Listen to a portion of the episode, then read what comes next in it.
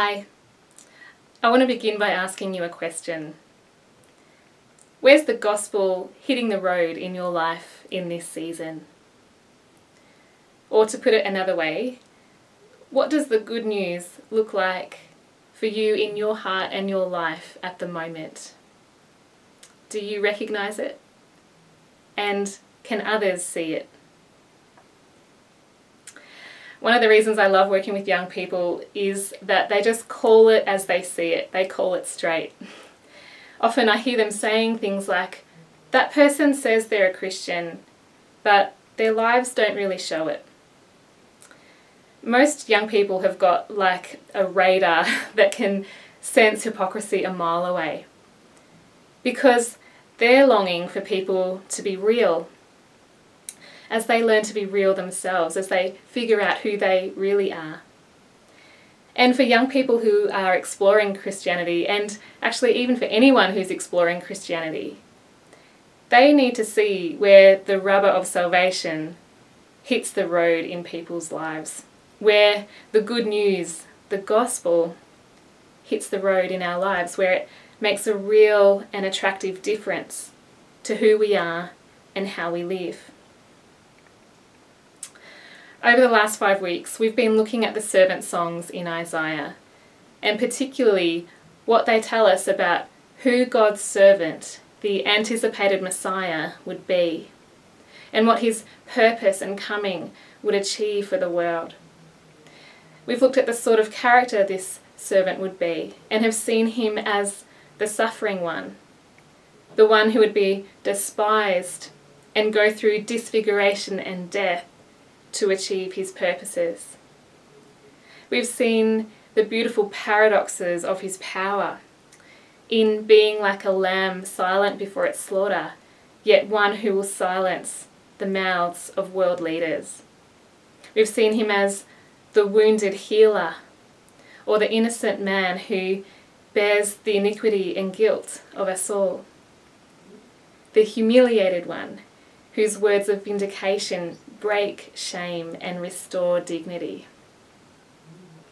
And we've come to see and understand his mission that as he serves the world and as he identifies with its sin and suffering, he achieves justice. Justice for God's people before um, God, and justice for the nations, justice for the whole world. And this is some really big picture stuff, isn't it? And it blows my mind again and again to think and consider this big picture of Jesus' salvation, his salvation for the whole world. But as we come to this passage in Isaiah 61, I think it's bringing it down a level from the macro to the micro, from the big picture to our story to show us how people like you and I would experience this servant Messiah. To show us what the good news of this servant looks like for us. To kind of show us where the rubber hits the road of this salvation that God, through the prophet Isaiah, has been talking about. So let's go into this passage. Isaiah 61, verse 1 says, The Spirit of the Sovereign Lord is on me because the Lord, that is Yahweh, has anointed me to proclaim good news to the poor. We notice it's the voice of the servant himself. And he begins by describing the source of his authority, which is grounded in the anointing of the sovereign Lord and the indwelling of Yahweh's Spirit. Now, we know that Jesus, when he began his ministry, he identified himself with this voice of the servant from Isaiah, don't we? In Luke chapter 4, verses 16 to 21, we read that Jesus stood up and read this very scripture from Isaiah in a synagogue in his hometown in Nazareth.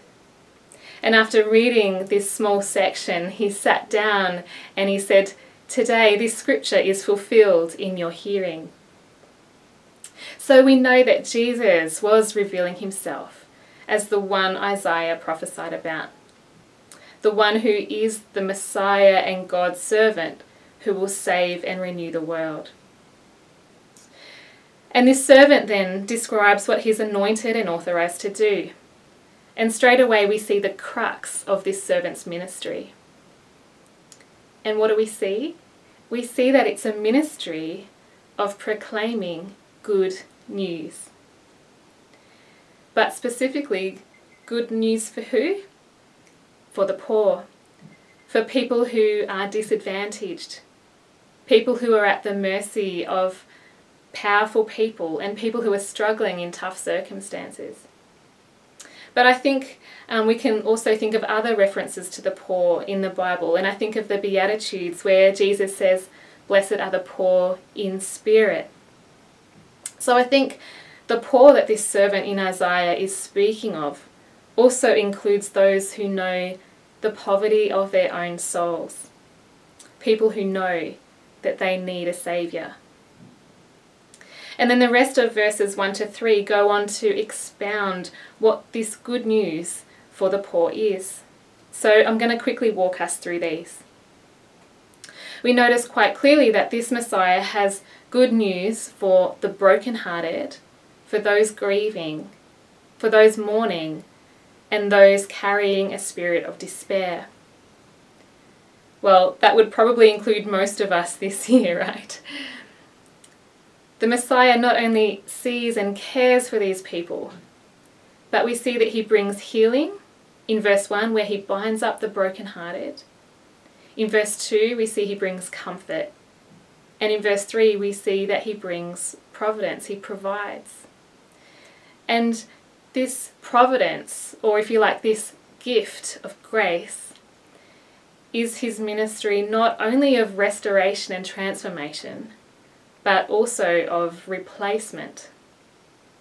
We read that he bestows on them a crown of beauty instead of ashes, the oil of joy instead of mourning, and a garment of praise instead of a spirit of despair.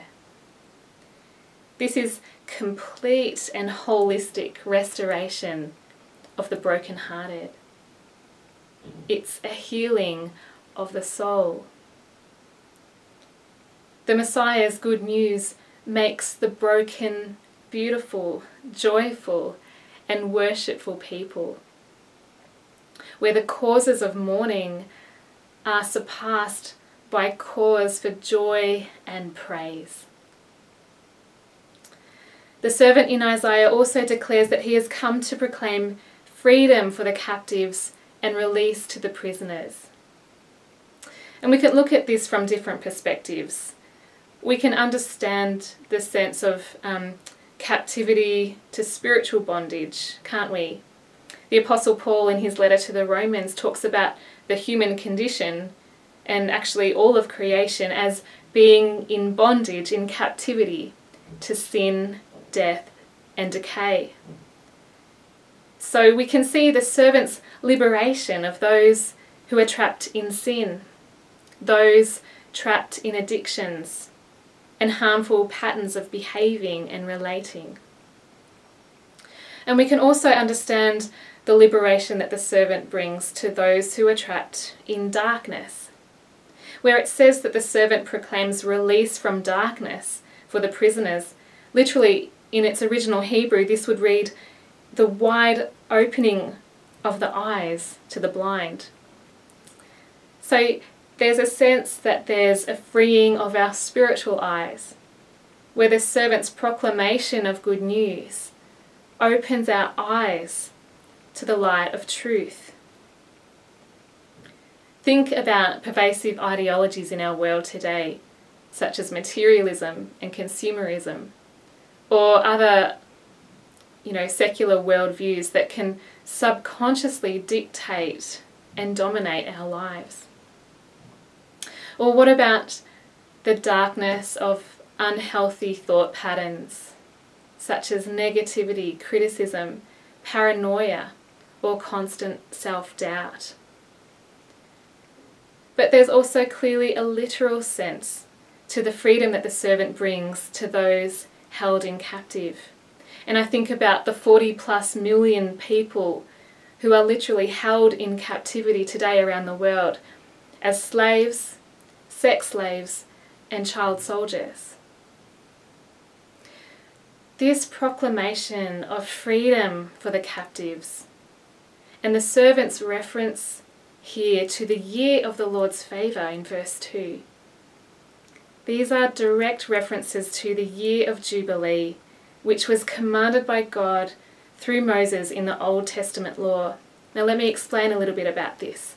In Leviticus chapter 25, God explains that every 50th year was to be proclaimed a year of release, where, debts were to be cancelled, slaves were to be freed, and people who had been forced to sell their family property because of poverty were to receive it back again. It was also a year to refrain from work and to allow the land to rest. So, can you imagine that level of social, economic, and environmental justice? And this is what the servant comes to do to correct greed, to correct overconsumption, and to correct, you know, things like supposed market forces that increase the wealth of the wealthy and the poverty of the poor. And this is the good news that the servant comes to proclaim the good news of justice. This is what good news looks like. This is what the favour of the Lord looks like. We see this servant saving us at every level, don't we? From the inner place of grief and mourning and despair to the tangible correcting and restoring of social, economic, and environmental justice. So let me just pause here a moment and ask you again can you see the good news in your life? In Matthew chapter 11, verses 2 to 6, when John the Baptist was in prison, he sends his disciples to Jesus to ask him, Are you the one who is to come, or are we to wait for another? In other words, are you really the Messiah that was promised? And Jesus answered them, Go back and report to John what you hear and see. The blind receive sight, the lame walk those who have leprosy are cleansed, the deaf hear, the dead are raised, and the good news is proclaimed to the poor. So Jesus reassures John that the work of the Messiah, as prophesied in Isaiah, is being fulfilled in Jesus' ministry. And that the good news was being seen in both tangible and spiritual ways. It was seen through the physical healing of the deaf, the blind, the lame, and even the raising of dead people to life. And it was evident in Jesus' proclamation of good news to the poor, where real restoration and change was happening through Jesus' saving power. The good news, the gospel that Jesus proclaimed, was having real effects not only in people's individual lives, but in all areas of society. The holistic nature of Jesus' salvation was being felt and experienced. So, as people who believe in this Jesus, you and I, who have responded to his truth and his grace, and who have the Spirit living in us. The good news ought to be seen in our lives too. And as a group, as a body of believers in Jesus, we ought to be displaying this good news through the life of our church. And we are in so many ways, aren't we? Through our op shop ministry, through our pastoral care to vulnerable people, through our connection to families, through Powerhouse Kids and Playgroup, and through our partnership with Echo, we're showing the good news of Jesus' love and presence to our community. We're extending his comfort and hope to people doing it tough around us. And we want to keep doing this and keep exploring ways of bringing the transforming presence of power of Jesus to our community so that it affects real and felt change. Where our ministry to our community demonstrates authenticity, compassion, hospitality, and justice, and which reflects these attributes of God to the world around us. But let me slow down for a moment and let me ask us this question again. Where is Jesus' good news for you at the moment? Where is his salvation and his service of you hitting your heart and your life? Where does the rubber hit the road? Where does the rubber of the gospel hit the road or need to hit the road for you at the moment?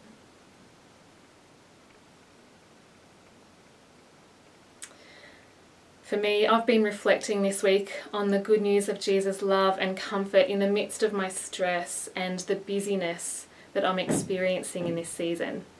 So I've felt convicted about inconsistencies in my life, where one minute I'm in awe of this Jesus that I'm writing a sermon about, and the next I'm allowing my frustration with my kids to move me to unnecessary anger and impatience.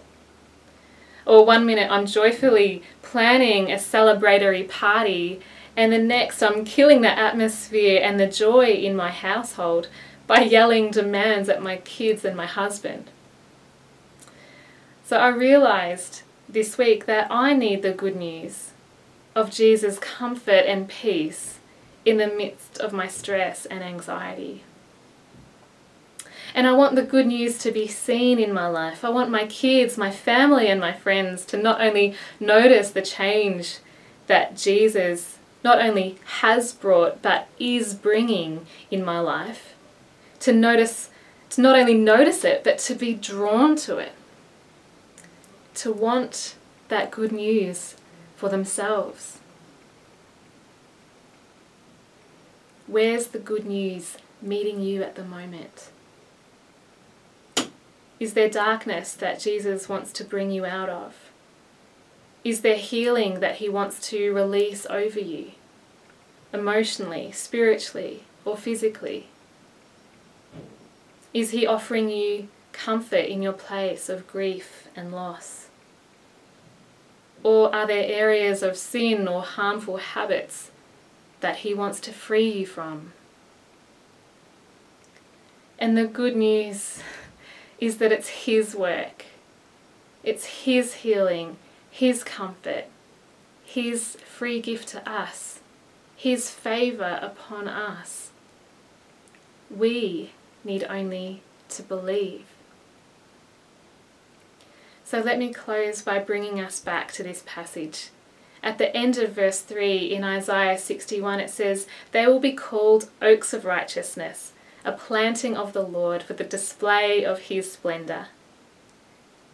We have been saved to be like these oaks of righteousness, to display his glory. So, how do other people see the light of Jesus shining through our lives?